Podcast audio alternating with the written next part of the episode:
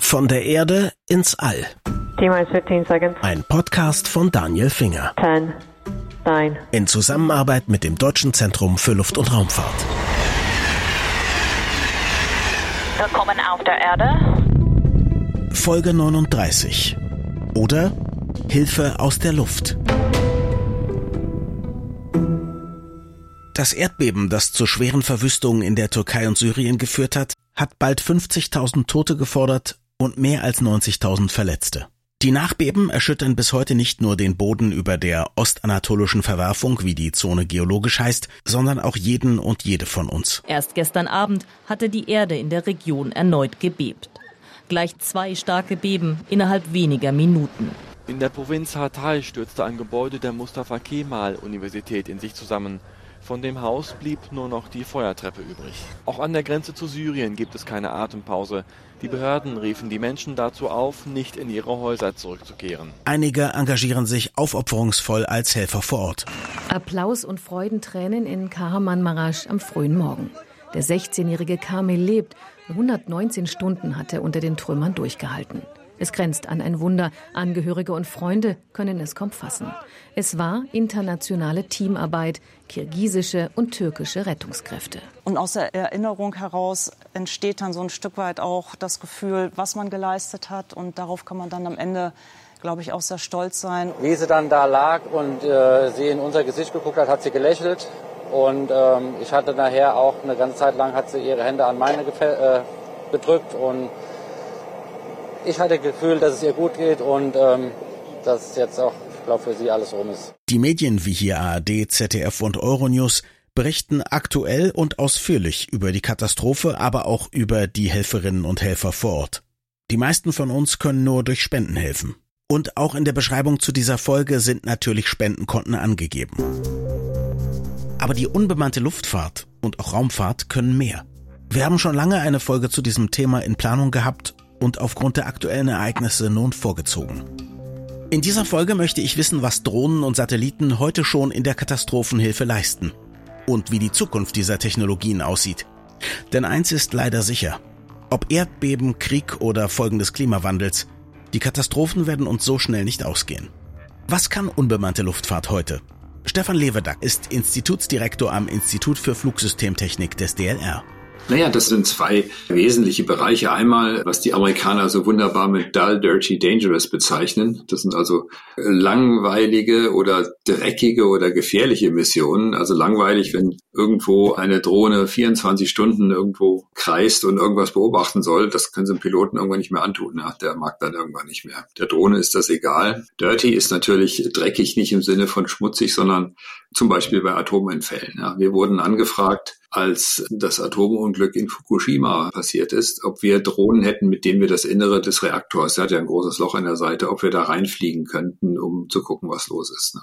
Konnten wir leider nicht, so weit waren wir noch nicht. Aber das sind so typische Einsatzmöglichkeiten und Ansätze, die man dort verfolgen kann. Das gleiche gilt für biologische oder chemische Unfälle. Da kann man eventuell am Anfang keine Menschen reinschicken oder Hubschrauberbesatzung, sondern dann würde man mit der Drohne reinfliegen ja, und riskieren, dass sie vielleicht dann auch verloren geht. Drohnen sind oft auch da gefragt, wo Einsätze etwa von Hubschraubern zu teuer sind oder aus anderen Gründen nicht praktikabel. Wir haben zum Beispiel ein ganz interessantes Projekt gerade laufen. Da geht es um die Versorgung von großen Windkraftanlagen auf dem Meer, also Offshore-Anlagen, wo eventuell mal schnell Werkzeug gebracht werden soll auf die Plattform und das mit dem Hubschrauber einfach zu teuer wird. Eine Hubschrauberstunde, die kostet ja 600, 700 Euro. Wenn Sie da erstmal zwei Stunden übers Meer da rausfliegen müssen, um dann irgendwie einen Werkzeugkasten abzusenken, das will man in Zukunft nicht mehr. Das heißt, da werden Drohnen absolut zum Einsatz kommen in solchen Bereichen. Wir können heute Live-Verkehrsbilder mit Drohnen machen. Und zwar gerade, sagen wir, bei schwierigen Verkehrslagen oder wenn es um Großveranstaltungen geht, ja, wenn man wissen will, ja, wie viele Leute kommen jetzt da und da und dort lang, das ist natürlich unglaublich hilfreich. Das kann man nicht alles mit Hubschrauber machen. Also das ist, belästigt die Leute ja auch ne, und, und stört auch jemand, wenn da ständig ein Polizeihubschrauber über, über der Menge schwebt. Ja, das ist nicht schön. Und das wird in Zukunft alles mit Drohnen gemacht werden oder wird es auch schon gemacht. Also das ist schon Realität. Auch die Grenzüberwachung. Ne? Wir können nicht 24-7 unsere Grenzen überwachen, aber mit Hilfe von Drohnen können wir heute wesentlich besser auch nachts aufklären, als wir das früher konnten. Und die Drohnen hören sie nicht und äh, eben entsprechend auch nicht stören. Jetzt, wenn man auch grenznahe Überwachung macht und muss eventuell über Wohngebieten auch mal schweben, dann ist das natürlich eine wesentliche Reduktion von Lärmbelästigung in der Zukunft. Was sind die Stärken von Drohnen bei Einsätzen in Katastrophengebieten? Erstmal das Wichtigste von allen, ein gutes Luftlagebild zu erstellen. Also das können Sie mit anderen Mitteln, auch Satelliten, nicht so in der Qualität und Aktualität machen, wie Sie das mit Drohnen können. Also da sind Drohnen heute unverzichtbar, um ein sehr detailliertes Bild zu bekommen. Welche Brücken sind kaputt, welche Straßen sind passierbar oder unpassierbar, wo finden sich Verletzte und so weiter. Welche Wasserversorgung ist eventuell gestört, wo sind Überlandleitungen, Stromleitungen blockiert, Bahnlinien, also alles das, das gesamte Luftlagebild in einem Katastrophen Gebiet, das basiert heute schon fast ausschließlich auf Drohnen. Und das ist eine Qualitätsverbesserung, die ist enorm. Also da kann man wesentlich gezielter Einsatzkräfte, Hilfskräfte dann dirigieren, einteilen und, und die Maßnahmen planen. Das ist ein enormer Qualitätsschritt, der da heute möglich ist. In Zukunft wird noch einiges mehr möglich sein. Da geht noch ganz viel. Natürlich Notfallversorgung mit Nahrung und Medikamenten. Wir haben das als DLR schon mit dem World Food Program der UNO gemacht dass wir in völlig unzugänglichen Gegenden dann Kartons abgeworfen haben mit Medikamenten und Nahrungsmitteln. Ne, das haben wir dort erprobt, um die Technologien dann weiterzuentwickeln, dass wir tatsächlich über weite Strecken ohne Verbindung zu dem Fluggerät einfach diese Notfallversorgung dort abliefern können und wieder zurückfliegen können. Das World Food Program der UNO hat darauf bestanden, das in einem schlecht erschlossenen Gebiet zu machen. Wir sind in die Dominikanische Republik geflogen und haben dort unsere Drohnen unter sehr realistischen Randbedingungen erproben können, um zu zeigen, das funktioniert. Also die Drohnen können 40, 50, 60 Kilometer weit fliegen, völlig autonom was abliefern und so zurückkommen. Das wird die Zukunft sein, ja, dass wir also auch in Katastrophengebieten dann Notfallversorgung machen mit Medikamenten und mit Nahrungsmitteln. Und in der Zukunft wollen wir natürlich noch viel mehr. Wir wollen versuchen, autonomen Transport von Schwerverletzten zu ermöglichen, was letztlich dann auch mit unserer ADAC-Luftrettung schon jetzt in Konzeption mal angedacht wird und diskutiert wird, ob der Rettungshubschrauber immer ein Rettungshubschrauber sein muss oder ob das eventuell ein ganz anderes Fluggerät sein darf, was vielleicht nur ein Zehntel kostet und ein oder zwei Verletzte ins nächste Krankenhaus transportieren kann. Dass solche Dinge überlegen wir. Das ist für die militärische Anwendung auch interessant, aber gerade für Katastrophengebiete, wo man einfach die Kapazitäten in der Regel nicht hat und auch die Straßen nicht hat, gerade im Erdbebengebiet, um Verletzte ganz schnell in Krankenhäuser zu bringen. Das haben wir heute noch nicht. Da fehlt noch ein einiges an Technik und an Zulassung und an technologischen Lösungen für Sensoren und so weiter. Aber das kommt. Meine persönliche Erfahrung mit Drohnen ist eher die eines neugierigen Hobbyfilmers, der auch mal ein paar Aufnahmen von oben machen möchte. Ich erinnere mich an die ersten Drohnen, die ich praktisch andauernd in irgendwelche Bäume geflogen habe. Die Drohnen von heute sind dagegen unglaublich leicht zu steuern und machen vieles automatisch.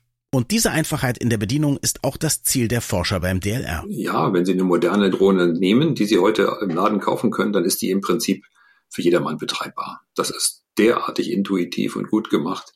Also da sind wir schon sehr weit. Das wird in Zukunft noch weitergehen. Allerdings kommt dann natürlich die Aufgabe dazu, wenn das zunimmt mit dem Drohnenverkehr, die untereinander abzustimmen, dass sie nicht kollidieren, also dass man da eine gewisse Kooperationsfähigkeit erreicht. Da kommen wir vielleicht noch bei den gesetzlichen Rahmenbedingungen nachher dazu und wie man den Luftraum dann entsprechend gestaltet und managt. Auch wenn Drohnen die besten Bilder von Einsatzgebieten liefern können, leisten auch Kleinsatelliten dabei gute Dienste.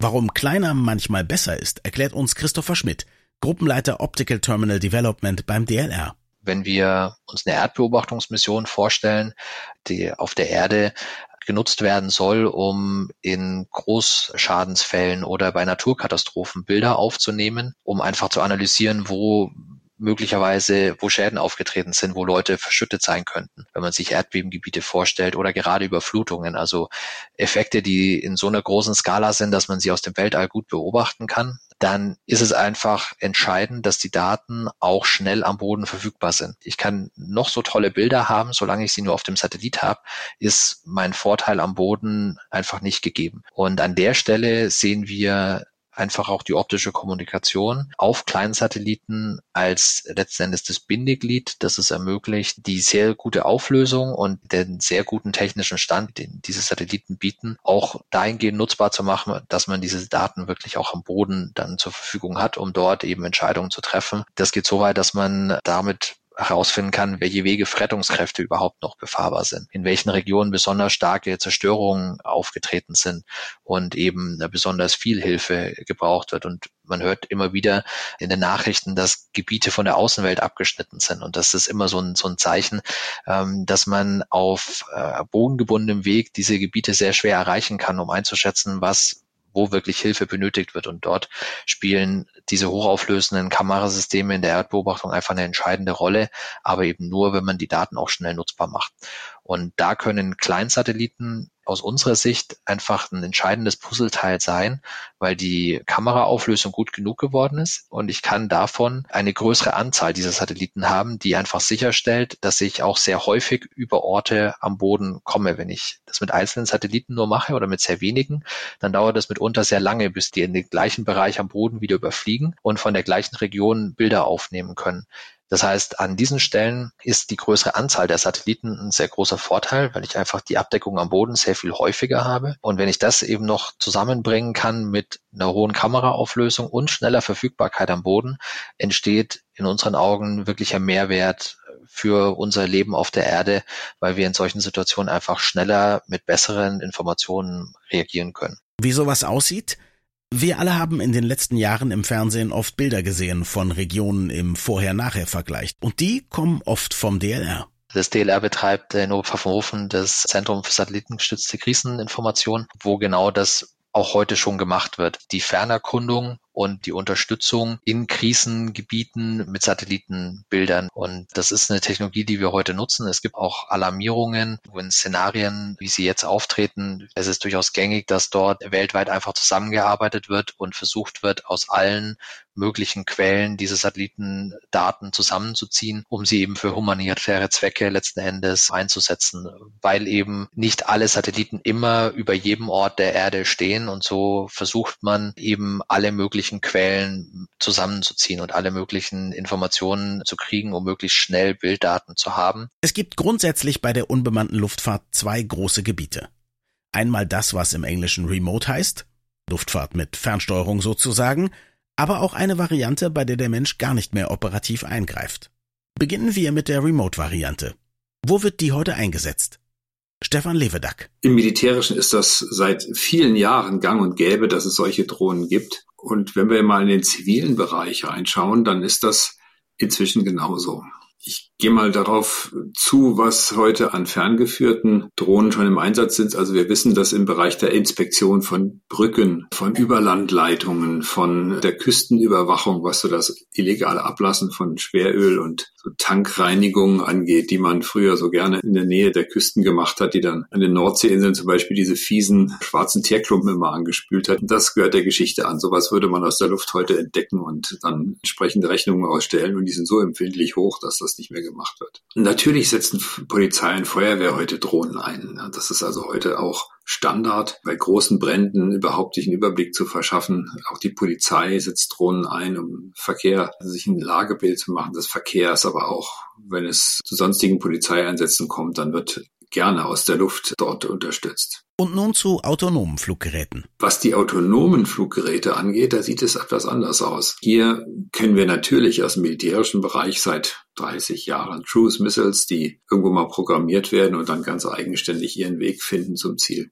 Das sind autonome Fluggeräte. Da gibt es zwar auch noch Eingriffsmöglichkeiten über Funk, aber im Großen und Ganzen sind die autonom unterwegs. Das heißt, unbemannte Flugsysteme, die gab es sogar schon im, im, Zweiten Weltkrieg. Ich denke immer an die V1 zum Beispiel, ja auch ein unbemanntes System militärisch. Das ist gar nicht neu. Wir haben immer schon im Zweiten Weltkrieg und auch danach vor allen Dingen mit Zieldarstellungsdrohnen gearbeitet. Wir wollten ja nicht gleich ein Flugzeug abschießen, sondern nur gucken, ob die Luft-Luft- und Boden-Luft-Raketen auch wirklich funktionieren. Und das hat man eben auch mit Drohnen gemacht. Was sich geändert hat, sind die Möglichkeiten der Mikroelektronik und natürlich der Batterietechnik. Das heißt, die elektrischen Systeme sind dort massiv im Vormarsch und hochleistungsfähige Rechner und Sensorsysteme stehen einfach in einem Ausmaß heute zur Verfügung, der vor 30 Jahren undenkbar war und der es ermöglicht, auch kleine Drohnen mit einer enormen Leistungsfähigkeit bereitzustellen. Das ist also schon eine extreme qualitative Änderung, die wir hier sehen. An dieser Stelle wollte ich eigentlich fragen, wie kann man Drohnen und natürlich auch andere Fluggeräte noch sicherer machen?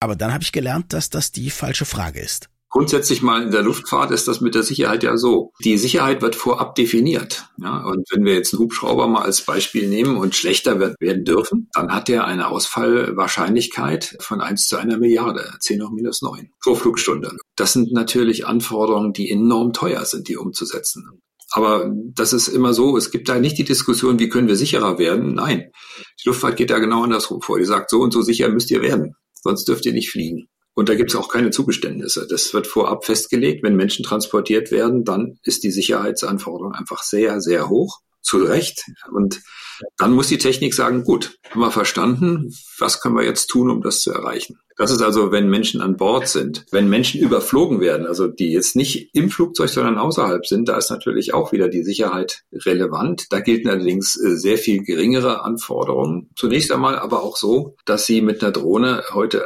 grundsätzlich mal keine Menschenmengen überfliegen dürfen.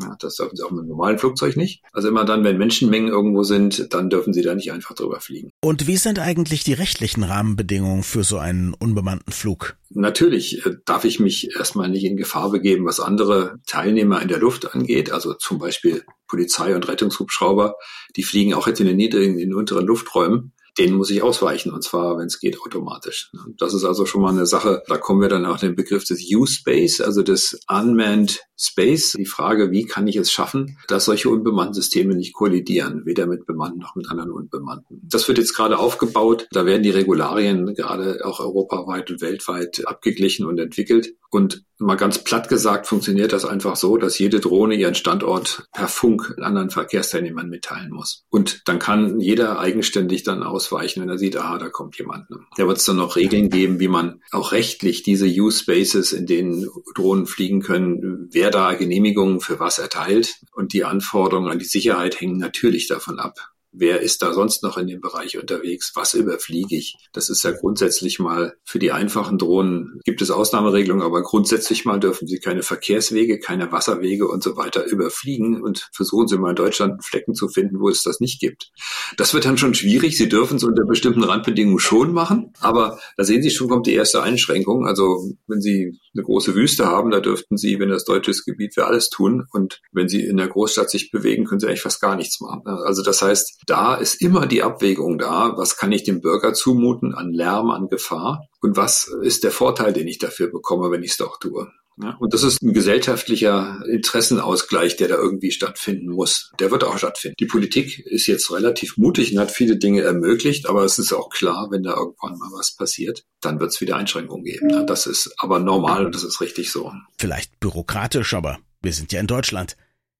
Ist so etwas wie unbemannte Luftfahrt überhaupt versicherbar? Also es gibt eine ganze Reihe von Versicherungsunternehmen, die Versicherungen für unbemannte Systeme anbieten. Das ist schon längst Realität, weil es ja auch viele Drohnen im Einsatz gibt. Ja, die hatten wir ja vorhin angesprochen. Die alle müssen versichert sein. Eine Haftpflichtversicherung müssen Sie als Drohnenbetreiber abschließen. Und dazu brauchen Sie auch einen Anbieter. Oder platt gesagt, finden Sie keinen Anbieter, können Sie auch nicht fliegen. Die unbemannte Luftfahrt ist nicht nur eine große Hilfe in Katastrophengebieten, wie jetzt in der Türkei und Syrien sondern sie bringt sogar ein neues Berufsfeld hervor. Unbedingt, ja. Und die ICAO, also die Weltluftfahrtbehörde, hat das auch schon längst in Regulatorien gegossen. Da gibt es eben den Drone Operator, nennt sich das heute so schön. Das ist schon längst ein, ein eigener Berufszweig geworden. Das gibt es. Und das ist auch regulatorisch wichtig, weil der natürlich, wie das in der Luftfahrt überall üblich ist, der muss erstmal eine Lizenz haben.